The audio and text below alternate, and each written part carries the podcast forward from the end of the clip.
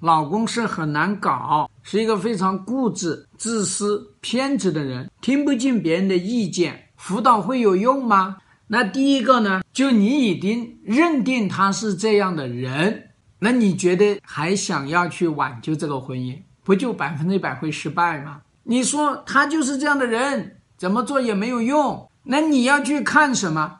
看他过去是不是没有办法去跟你沟通？在他没有搞婚外情之前，是不是就是一个固执偏执的人？以前都不是，现在是。那你知道他这个目的是干嘛？他这个目的呢，就是他在那边有了非常美好的体验，他不愿意分手，他想要用他的固执，用他的偏执来控制你。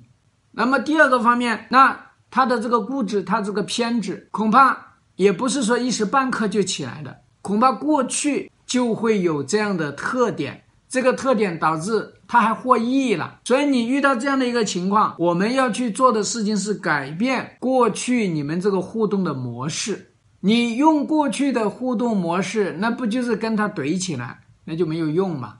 那第三个方面，你要解决他的这个问题。是你心急吃热豆腐，你想要三言两语搞定他，没给到他压力，没给到他退路，没有给到他反应的时间，那当然就会无效啊。所以说，我们要给到他操作方法，那我们也要给到他反馈的这个时间，我们也要给到他积极正向的肯定，去鼓励他，去看到他为挽救这个婚姻他做的努力，不要就觉得你自己在做努力。如果你确定人家就是一个固执、偏执、自私，人家就是要跟小三搞在一起，就是要一辈子，那你觉得他不会直接跟你来离婚吗？所以说呢，他也有他不固执、不偏执的地方，就是他自己很清楚，他只想三人行，他自己很清楚，他用这个方式才能够控制你、把控你。所以我们要全面的打破过去的模式，